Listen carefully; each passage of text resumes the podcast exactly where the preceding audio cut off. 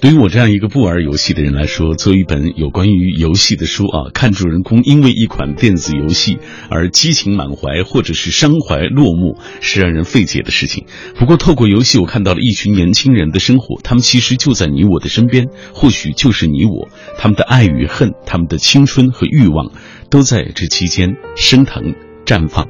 这不就是我们所有人一路走过来的人生道路吗？各位，我是小马，感谢你继续停留在 FM 幺零六点六的电波当中。每晚九点到十点，我们都会带来一本书，约会一个新朋友。今天晚上我遇到的这位朋友啊。带来和各位一起分享他的作品，他就是菊花神，呃，他是网络当中被无数人追捧的左手刀塔右手韶华的那位作者。今天晚上的这本书叫做《十万水军》，其实我们每一个人都是这网络汪洋里的一员水军，那些呐喊与愤怒、焦虑与不安。讲述了一场场关于生活的悲欢离合。今晚我也特别请到了这本书的作者菊花神，稍后我们会请出他来。在听节目的过程当中，各位也可以给我们分享一下你们打游戏的一些经历吧，包括那些呃和你一起并肩作战的队友，他们如今在哪里？呃，其实你知道我不打游戏，所以我都不知道哪些游戏，呃，更适合就是是现在年轻人所喜欢的，比如说 DOTA 英雄联盟啊。最新我的同事告诉我说，有一款游戏也比较受欢迎，叫皇室战争啊。当然，我甚至写上了火影忍者格斗学院。后来我同事告诉我，那不是游戏啊哈哈。所以今天晚上也欢迎各位来跟我们一起分享，呃，那些你和游戏相伴的青春岁月。如今你还记得那些和你？并肩作战的队友吗？联络小马的方式还是微信、微博。微信参与的方式，微信公众平台当中搜索“小马读书”这几个字的拼音；微博参与的方式，新浪微博中搜索“品味书香”或者“小马 DJ”。如果错过收听怎么办？有方法，就是在下载中国广播 app，在这个 app 上找到我们“品味书香”的往期回放就可以了。繁华落尽之后，倦意袭来之前，FM 一零六点六，品味书香，给你夜色里最美的诗句，永远触手可及的远方。夜色里最美的诗句和永远触手可及的远方啊！希望通过文字的形式，通过我们的声音的形式，能够传达给电波那一端的你。这个世界当中，有人喜欢读书，有人喜欢打游戏。哎，没想到现在打游戏啊，也成了一个巨大的一个产业啊！呃，我听我喜欢玩游戏的同事啊，包括小霍啊，包括龚伟说，呃，这个每年的 WCG 的这个好像这个奖金会达到几百万啊！中国已经拿了两次世界冠军了啊，两次。四是欧洲人啊，今年的这个还没比啊，呃，希望中国人还能够得到冠军，好吧？原来这个电子竞技类的这种游戏，其实它已经成了一个巨大的产业链了。今天我们带来的这本书啊，它是有关于 DOTA 游戏的啊，这个 DOTA 游戏到底是什么？我没玩过，但是我们今天这个主人公他是这方面的高手，我们马上请出他。你好，菊花神。哎，你好，大家好，我是菊花神，那很高兴的能够来到文艺之声跟大家交流，然后关于我这本书，也关于我这个人。哎，前两年有一本特有名的书在网上啊，受到很多人追捧，就是，呃，这个左手刀塔，右手韶华。我听我同事说了，今天他一看到实体书，他说啊，这是我前两年一直在追的啊，给大家讲讲最初怎么开始写一本有关于刀塔的书。嗯，最早的时候吧，其实你同事说的那前两年那本书，其实是在网络上更新的，对，是在悠久网的一个就是主页上更新的，嗯，然后后来我们作为做到实体书以后呢，它就是其实。就是前一部的续集，因为前一部的反应还不错，然后很多网友说找到了他们青春的 那那个那段时光的记忆吧，然后然后就觉得还不错，所以就慢慢就出了后面的那一本书。肯定是你自己也喜欢打 DOTA 游戏，当然当然当然，我玩 DOTA 有几年了？呃，我应该是比较早的一个玩家，当时 DOTA 进呃我们中国应该很早之前，然后应该是六点。二七版本就在玩，很早，非常早，因为我我知道大概的这些 DOTA 玩家都是从六四八或者六五幺开始。嗯，对，当然那个那个就算更早的了啊。对对对，我算是比较早，但那时候玩的不是很精。但是就是从我主要开始开始慢慢做呃搞战队啊，然后一起跟战队一起打比赛，也是从那个时代开始，从 六四八的年代，从六五幺的版本的年代开始。我听我同事说了，说他们大学的时候五个兄弟一起去，这样比较好玩，还开黑开黑，对对对，开黑对。呃，开黑什么意思？解释组团欺负人就是啊，组团欺负人。呃，对对对，当然你也有可能碰到那种人家组团也来想欺负你，没想到对上了，那种叫对黑。对 好吧，啊，两个实力都比较好的人，呃，两两个实力都比较好的团队在一起，那个就叫比赛了。嗯，呃，呃，我我冒昧的问一下，就一个人不能玩吗？呃，一个人也能玩，玩电脑呗。对，嗯，就跟电脑玩呗。然后就他就没有几个人一起组团的这种，呃，对，没有这种乐趣啊，没有那种是一个很激烈的啊。对对对对。来，今天我们带来的是这本叫做《十万水军》，呃，怎么起这个名字？十万水军啊，就像水军是一个什么概念呢？就是我们网络上啊，就是接触互联网的人，通通可以称为水军。啊，水军跟。我们就是那种屌丝或者说五毛党有什么区别呢？我觉得他可能更多的表现的是水军更有思想，嗯，他可能会有自己的追求，哦，嗯，他可能比如说网上发生了一些什么事情，他有自己的看法，对，那为什么用十万水军不用十亿水军或者百万呢？对，因为他这个其实挺奇怪的，就是在网络上十万是一个从量变，啊，从从从量变到质变的过程，你像微博，我们评论。你过了十万，它就不显示了。嗯，它是一决定你一个人从一个草根到一个呃小网红，它是一个它 它是一个这么一个概念。所以我用了一个十万水军，也是一个其实这个十万其实是一个网络的特有的一个标签。嗯，对，所以我用了这么一个。所以这个标签其实是这个熟悉网络的朋友一看就明白。明白，对，他其实说到的就是我们每一个人。我们可能在现实生活中活得谨小慎微，但是网上你有没有发现，人在网上就会变得好像喷粪，就就可以做到这样子啊？网络总总是能让我好像能一种魔力，能够让人把生活中不敢说的事情，在网上都通通说出来，对是吧？好，来，我们给大家讲讲这个小说，它讲了一个怎样的故事？嗯，主要还是一个抗争为主体的，主题是一个抗争的故事。因为之前也说了，网络上我们因为生活而迷茫嘛，网络因为让我们而勇敢嘛。嗯，是主人公讲的主要是怀揣梦想来到北京这座城市的一个一个年轻人。嗯啊，然后他呢也喜欢玩游戏。啊，但是呢，玩他就是到了那个年纪，到了追求事业的年纪，然后游戏呢，说不上是拖累他，他从以前的那那一项追求，变成了到后面的一种爱好，再到后面就他会变得。就是可有可无，就像就像我们我刚才听到，就是主持人您说的一样，就是很多时候我发现，哎，我一起玩游戏的朋友怎么突然就没了？QQ 怎么就变成灰白色的了？是，对，就很多会有这样的情况。然后同时他住在一个胡同里面，胡同里面有一群他自己的朋友，可能是一些陌生人，从陌生到熟悉，嗯，从然后一起变成了哎在玩游戏的朋友，嗯，对，然后又。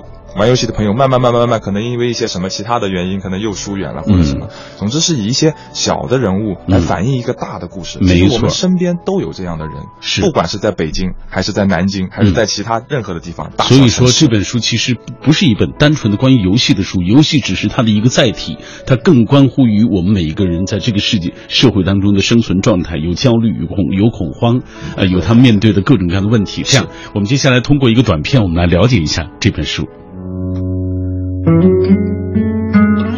现实中，我们因为生活而迷茫；网络上，我们因为匿名而勇敢。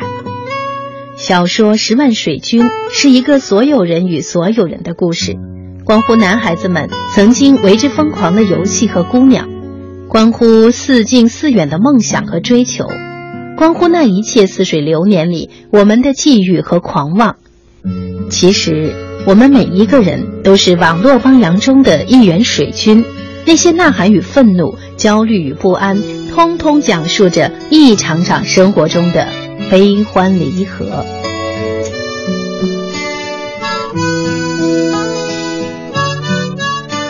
在微信、微博的平台当中，我看到很多喜欢打游戏的朋友啊，他们把自己打游戏的那段岁月，如今回忆起来，好像觉得很有情怀的一件事情啊。可能这个我们不打游戏的人很难理解。哎，现在你怎么看这个？所以他们说的这种情怀啊，我觉得每个人。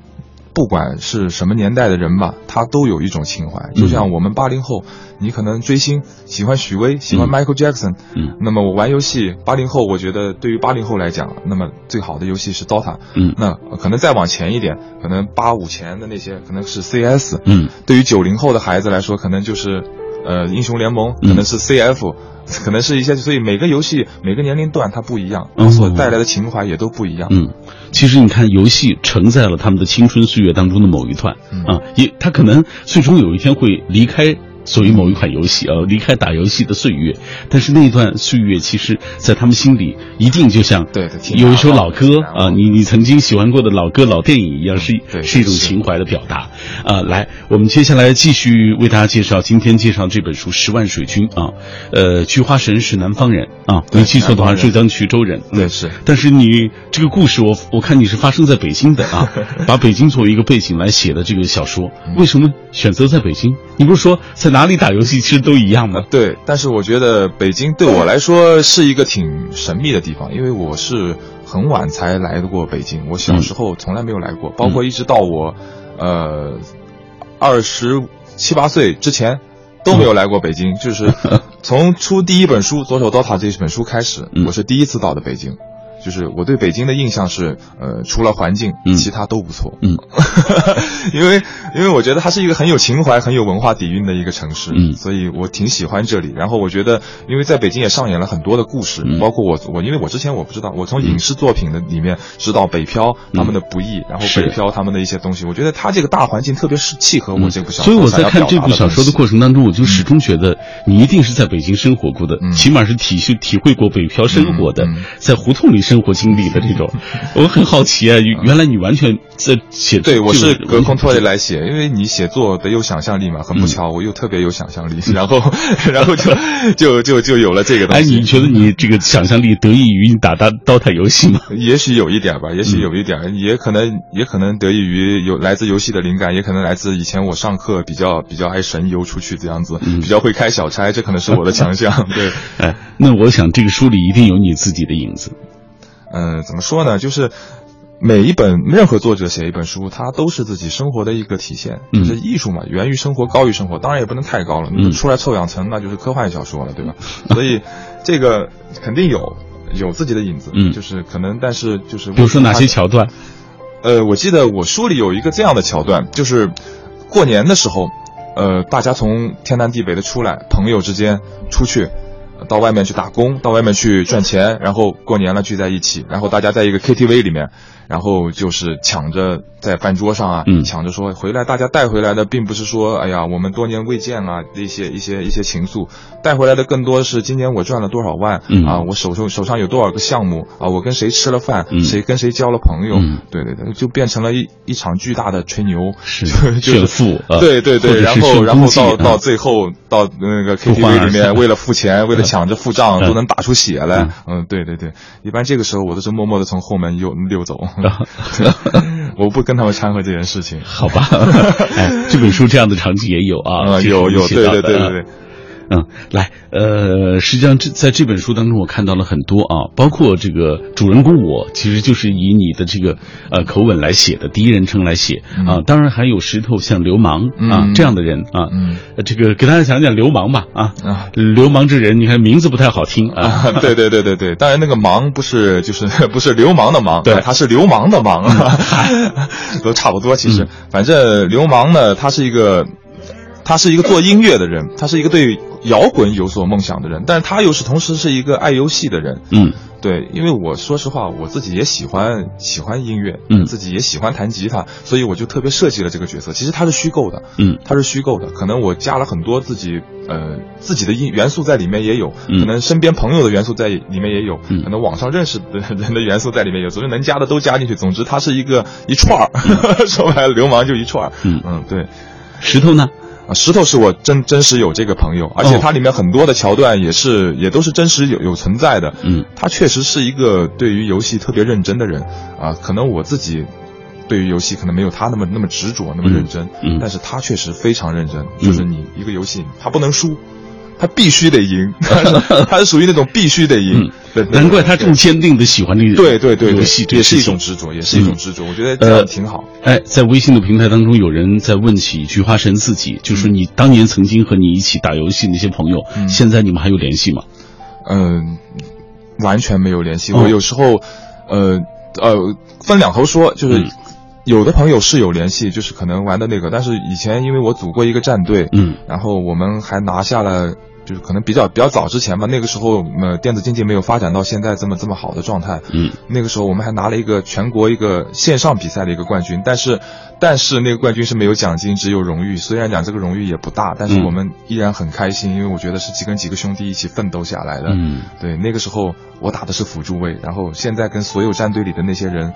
都都不太联系上了，对他们可能有了自己的生活，有了自己的工作，成家了，对，也离开了游戏了，也可能离开了游戏，可能也换了其他的游戏，然后就自然而然的走不到一起了。嗯，我也挺说说起来蛮唏嘘的。你想一想，这些朋友曾经对曾经在一起那么当然也有也有挺好的，也有就是平时还经常有联系的，有的时候还还见一面了什么的，也有也有也有。好，游戏带给我挺多的。是，你看，正是因为游戏带给他这么多丰富的体验，才让他把一本小说当中喜欢游戏的那些种种的各色人等啊，描述的那么栩栩如生。来，我们看看大家怎么说。男生堂说：“我玩穿越游戏啊，要玩这个游戏啊，必须要输入一个人的号码和密码啊，这个在登录进就进入紧张的游戏了。玩的是生化模式，玩的时候呢，总是不敢。”这个退着走，因为我总怕后面有人偷袭我。但我不退着走的时候，后面的幽灵呢就比我跑得快啊，过来这个要挠我还是怎么回事啊？那是一哥们就说我笨啊，我让他玩，他就好像在装不知道呃，因为我的水平不在他之下啊。我这个可能是他这个朋友也怕输啊。这个穿越游戏这个 石头 啊，这真是石头这种哎，对对对，穿越游戏你玩过吗？呃，我没有这是 CS 吗？应该应该应该是我看到网吧里有人玩过这种游戏，可能又会未免是生化模式，然后然后那种的游戏看人玩过，但是射击类因为我不太行，虽然讲我视力挺好，但我不知道为什么我射击类游戏就是不行。嗯，对，就是没有没有射击天赋，说白了就是。哎，你看这个玩游戏看样子还是要有天赋的。对对对对，他可能每个人他的那个天赋不一样，有的人可能就是射击类确实比较强，那有的。那 DOTA 游戏你觉得好玩好玩在哪？团队配合吧，团队配合，呃呃，从游戏方面来讲，还是团队的配合，嗯，操作这种。那如果说你从情怀方面来讲，就是几个人一个团队，你会觉得抱团打天下的感觉，嗯。啊，有这么一个感觉，就是可能兄弟情，嗯，那个就是就是撒贝宁最喜欢唱的兄弟情，就那个 对对对对，就就是那个。好，品味书香，我们今天带来的这本书来自于菊花神的十万水军啊，这个喜欢游戏的啊，其实这本书我我。看完之后，我就真深切的感到，他其实说的不仅仅是游戏本身啊，说到的其实是那一段岁月，说到人的这种困境，无论是现实的困境，还是呃他们所处的这个内心的这种焦虑啊，呃，我想这样的焦虑和困境，其实说到的也是我们每一个人在这个社会当中的这种位置。好，接下来我们透过一个短片，我们了解一下菊花神。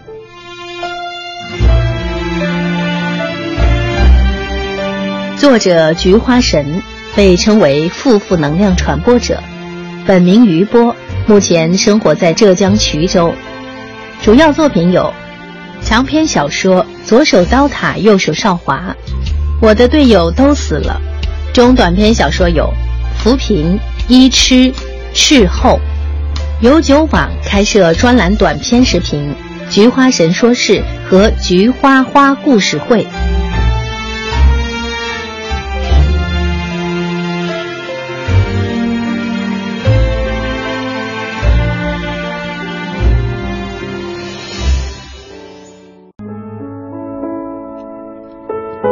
人生就像一只储蓄罐，你投入的每一份努力都会在未来的某一天会回报给你，而你所要做的就是每天多去努力一点。啊，你想要的其实时间都会给你，呃，这是我的一个同事啊为我写的一段话，他说这是他打游戏的心得，我觉得很奇怪，怎么会和这么励志的话连接在一起？他说的确打 DOTA 游戏就是这样，你打的越多，可能终究有一天那个，所以你你会更精进一些啊，能力也会更强一点，所以你所想要的其实那个时间都会。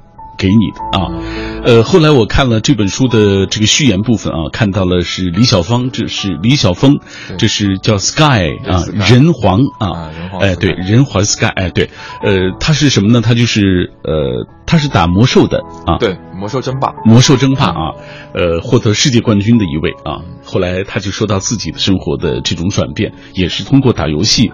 啊，完成他人生的一个蜕变。你看，人生真是奇妙，是不是？大家也可以在节目进行的过程当中跟我们保持紧密的联络。我们今天说到的就是打游戏啊，你喜欢玩什么样的游戏？当然，有人说的很小儿科啊，跟我水平差不多的我也看到了啊。当然，也有人像。菊花神一样喜欢打 DOTA 游戏，还有人喜欢英雄联盟、皇室战争等等啊！大家可以来分享一下那些和游戏相伴的青春岁月啊！如今那些曾经和你一起并肩作战的队友。他们去了哪里？是不是也像菊花神他的有一些朋友一样，慢慢的大家不再联络啊？可能走上了不同的轨道，也可能去玩了其他的新的游戏，也可能成家生子啊，有了更重的这个生活的负担，没时间再去玩这些游戏了。来，我们同步关注一下大家的留言。记忆长歌他说，从电子游戏到电脑游戏，以及如今的网游，陪伴我是一路走来。古墓丽影啊，包括非法足球，还有呃 CS，使得我呢，我们的青春岁月。月在这个所谓虚拟世界中别开天地啊，得到莫大的心理满足和成就感。为伊消得人憔悴，衣带渐宽终不悔。多少个长夜漫漫，我们就沉浸在赛场驰骋、魔兽世界啊，历险打怪、荣誉勋章的这个枪林弹雨，还有什么仙剑奇侠风云的江湖闯关闯关当中，不觉时光飞逝，天色破晓。没少因此成绩雪崩而遭到父母的责骂，也没少因此熬夜成疾去医院挂水瓶。啊，网络对对战当中配合默契、惺惺相惜的神样对手和队友，或许是你的上铺兄弟、闺蜜，又或者是远在千里不谋面的。同号网友啊，都深深的烙印在青春的记忆当中。你看这位朋友，他也说说的太好，说的很有情怀啊。对对对，他也是想起自己的曾经跟自己打游戏那些朋友，有可能你们从来没有谋过面，没有见过面，也有可能是你现在不联络的某一个人。燕子当然说的就是很小儿科的，他说小时候和哥哥玩那种手柄的那个家庭游戏《小霸王》，啊，别人家的哥哥都是保护妹妹，而我哥每一次看生命值快没了，最先把我打死。啊，躲角落里还会被打死，他嫌我拖他后腿。虽然每一次都很生气，但是每天还是求着他，啊，让他带着我一起玩。童年时候呢，就玩坏了好几台电视机。现在想想，真是怀念那段岁月。呃，塞北惊鸿说，玩游戏不仅是男孩子的专利，我们女孩也是不示弱。我不喜欢打打杀杀的，怪吓人的。超级玛丽、大富翁、祖玛。啊，这是他玩的，但是玩的是投入啊，玩的投最投入就是手游的俄罗斯方块和小鳄鱼爱洗澡啊，没有通过玩游戏进军 IT 的远大人生抱负，也不想沉迷其间误了正事儿，不过当做生活的点缀与打发无聊时光的佐料罢了。克兰明迪说：“可以说，游戏是人类的天性，与生俱来啊。这个他说了，呃，舞蹈、狩猎与戏剧的起源，其实都和游戏息息相关。游戏使人放松，游戏使人投入，游戏也使人意志。从游戏中玩的不仅是身心愉悦，还可以开拓思维，甚至从中一探人性深入的隐秘。如今科技的进步，电脑游戏、网游、手游更是成为我们生活的一部分。爱之者乐而忘忧，恨之者痛心疾首。其实游戏本无错啊。”这个陶冶性情还是玩游丧志，水易载舟亦能覆舟。关键在于玩游戏的人你自己是如何把握啊？你看他说的好像很有道理的样子，但是紧接着他就问，这个就像我们之前老师说的话，嗯，家长说的话，天天玩游戏能有什么出息啊？对，他他 中国就是想表达这个观点。紧接着有人就问你了，如果未来你有孩子，但是我不知道你是不是有孩子。他说，如果未来你有孩子，他喜欢打游戏，你怎么办？嗯。当爹的都这么喜欢打游戏，你会管他吗？我应该不会管。当然，呃，我是这么这么想，就是如果说你是真正爱这这这个游戏，那如果你真的要打，他愿意愿意去做，那么我会我会支持他，不管他愿意做什么东西，我觉得支持是最大的最大的关爱。嗯，我是这么认为，哪怕他是喜欢打游戏。对，但是我我相信，只要只要一个人对一款游戏痴迷到一定的程度，他一定可以拿到他想要的所有回报。嗯，就像李晓峰一样，嗯，就像我们那些拿了很多冠军的那些职业职业玩家是一样的。哎，说说李晓峰吧，因为李晓峰给你写了序言啊啊。李晓峰，我想大家应该玩游戏的都应该很熟悉，他应该是电子竞技，呃，可以说他是一个改变中国电子竞技的那么一个人物。嗯。对，因为当时像呃李晓峰之前，我我我当时还是在玩着，我我也是喜欢魔兽争霸的，我也玩过魔兽争霸。那个时候，呃也是看着就是 Sky 打比赛，我也为他尖叫，为他欢呼。他是我的偶像，嗯。我相信也是很多玩游戏的人的偶像。对他玩的是人族，嗯。他靠着就是他特有的一套战术，他没有太多的应变，可能他就靠自己特有的一套战术，他是嗯勤奋，嗯。他就类似于刚刚退役的科比。嗯。我的感觉，他的那种风格啊，嗯。他靠的是主要是靠勤奋，嗯。然后拿下了 WCG，相当于就是电子竞技界的世界杯。当然现在已经没有了，嗯现在已经没有了，现在没有这个，它是一一个综合赛事。嗯啊，对对，像奥运会一样那种。嗯对他，然呃，我问一个特、嗯特业余的话，就是，呃，玩魔兽的和玩这个 DOTA 游戏的啊，这个他们具有可比性吗？就是谁的水平高，谁的水平低？这个没有。这个很难，完全是两个游戏很难比较。对，嗯两个游戏不同的，就像你拿足球比篮球是一样的道理。对，对，今天我同事在办公室普及了半天给我啊，意思是说这个 DOTA 这个游戏其实是一张图纸，就是魔兽嗯三当中的一张图纸，大概是这么一个意思啊。所以呃、也也不全是，因为它现在也有独立的引擎，嗯有就是 DOTA 二已经嗯出来了。就是有独立的引擎，它不再是魔兽里面的一张地图。这嗯当然，我们我当时玩的时候就是这个，当然 DOTA 二我也玩，嗯，哼，从从从一玩到二我都玩。对，就资深玩家是不是？来，我们接下来继续透过一个短片来了解这本书。放眼周围，人人都在虚拟现实之间高频率的来回切换，现实中碰壁就转向各路神仙，神仙不灵就开始疯狂骂街，多数在网络上骂，骂归骂，肚子饿了还是要吃饭，要吃饭就得奋斗。十万水军，就是一个个鲜活的我们，尝试愤怒挣扎平息，最终尘埃落定。嗨起来吧！现实中的我们注定比网络上的我们更勇敢。小说《十万水军》讲述的是所有人的故事，无论是谁，带着一个伟大的抱负，浮沉于一座城池，或功成名就，或一败涂地。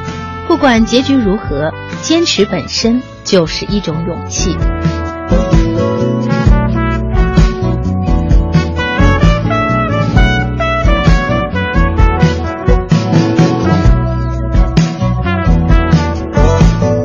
就像这个短片当中所说的，不管结局如何啊，坚持本身就是一种勇气。呃，其实无论是生活，包括打游戏，我觉得也是这样。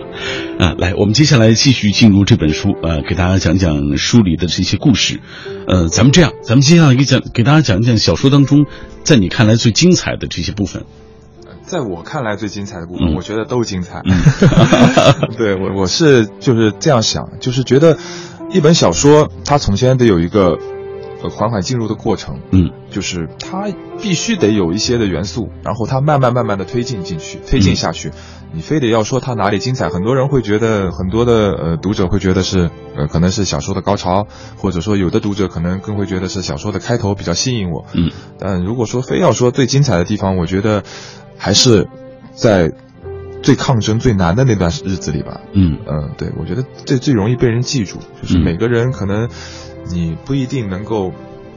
呃，怎么说？就是每个人你不一定能够记住自己成功的一面，就是你成功了以后，你未必就是呃光鲜的东西、成功的东西，嗯但你往往记住的都是自己在最落寞的时候、最无艰难的时候助的时候、最艰难的时候的自己。对，嗯我觉得就是在这其中，我有一部分描写他们在自己精神上，在自己事业上，包括在自己呃，包括他们 女朋友离开生活上面，对他们最艰难的那一部分，嗯那那那段迷茫的阶段，我觉得是呃，我我我我个人来说比较喜欢的嗯那个部分。嗯，呃，微信的平台当中有人在问这本书当中有没有什么情感线啊？大家很想了解，啊就是既然是年轻人，嗯呃，好像这个游戏。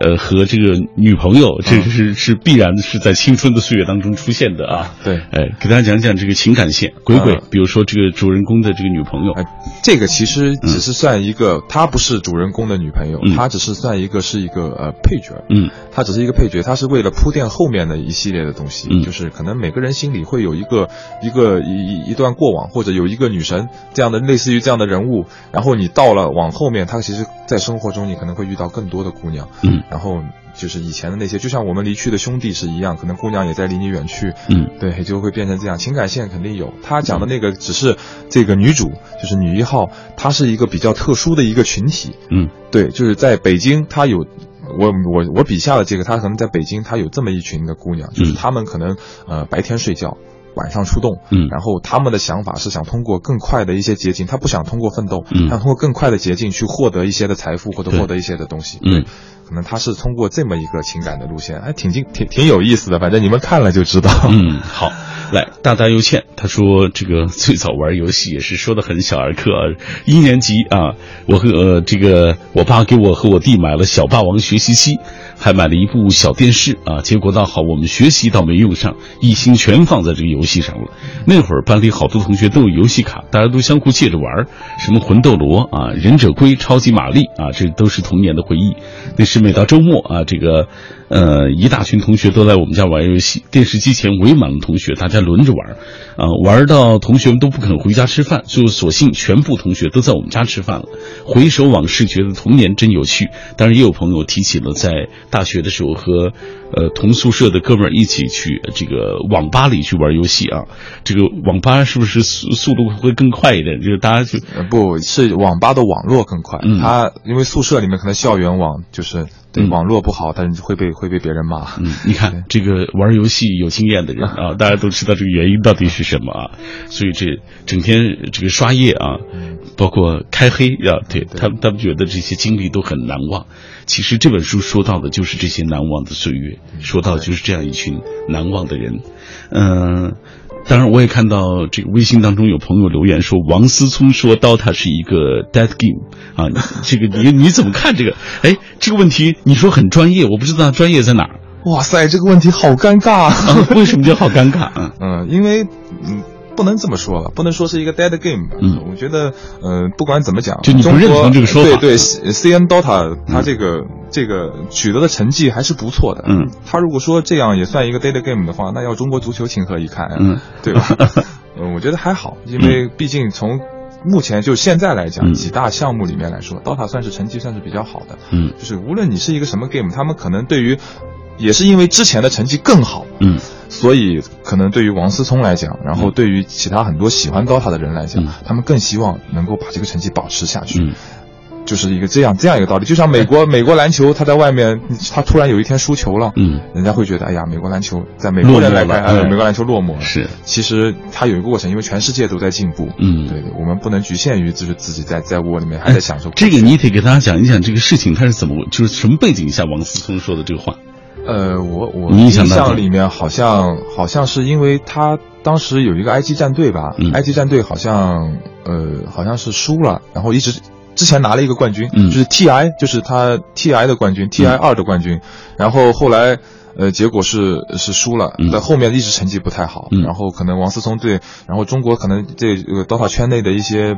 不好的一些信息也不断的接踵的爆出来，嗯，然后可能王思王王思聪就会就会就出来了这项的言言论，嗯、然后加上他自己可能也也也转而投向去隔壁了，就是 去英雄联盟了那边了，嗯、所以所以他他就说了这句话，也也有可能是无心这么一说，也有可能是开玩笑，当然、嗯、但是被人记住了、啊，哎，对对对对对，很容易被人记住这样的话，对对对，而且我今天在这个网络当中还看到很多人在说到这个，比如说游戏解说，嗯嗯嗯，据说这个现在也是非常火的一对对对是的。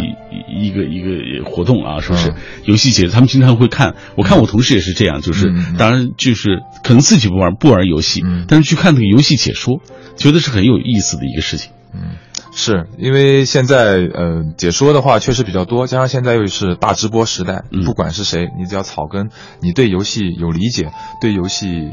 有热爱，嗯，你就可以去解说，嗯，然后你经过一些解说的经验，说不定你就能够笼络一批的粉丝，嗯，挺好，就是让大家都有这个机会参与到这个行业里面来。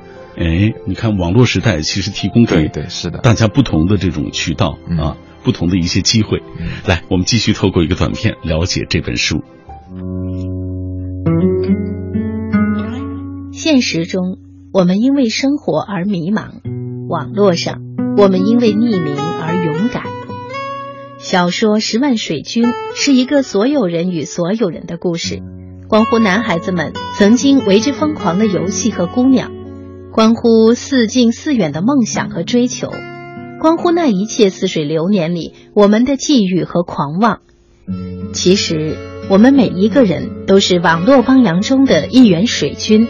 那些呐喊与愤怒、焦虑与不安，通通讲述着一场场生活中的悲欢离合。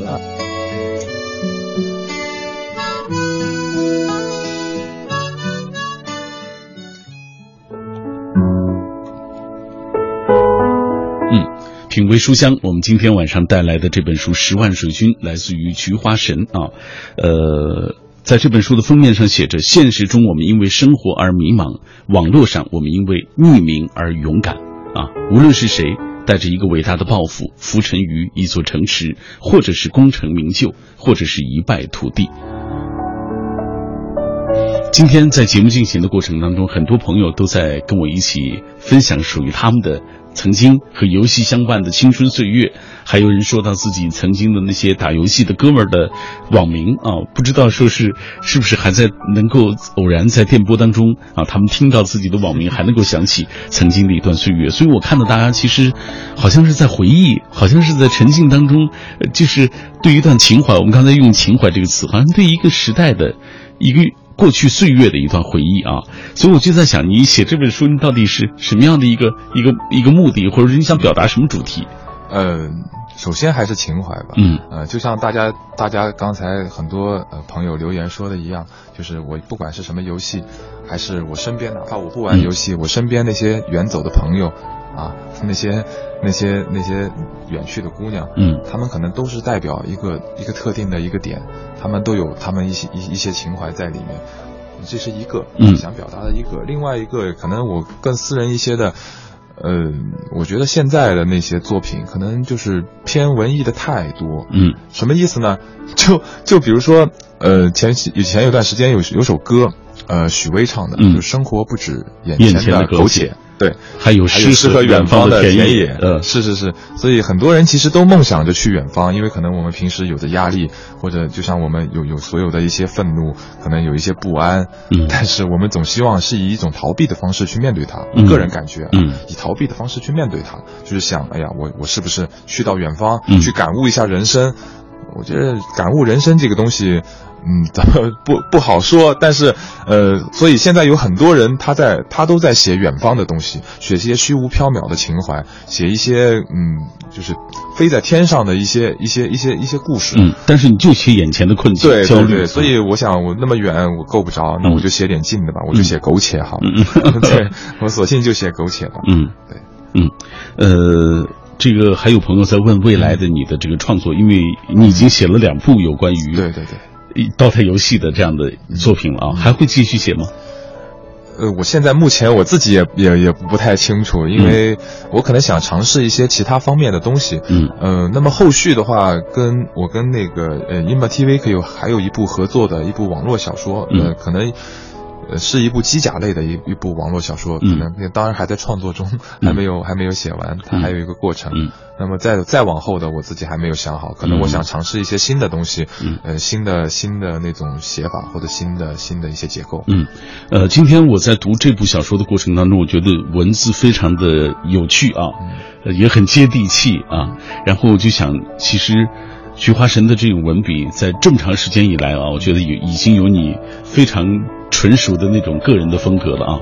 推荐给电波那端的朋友，大家其实读小说，说实话，还得要自己去深入进去，好好读一读，你才能够，呃，深切的体会这个小说所传达的精髓。我们只是蜻蜓点水的，以 DOTA 游戏作为一个背景、一个载体啊，来讲了这其中的一些故事啊。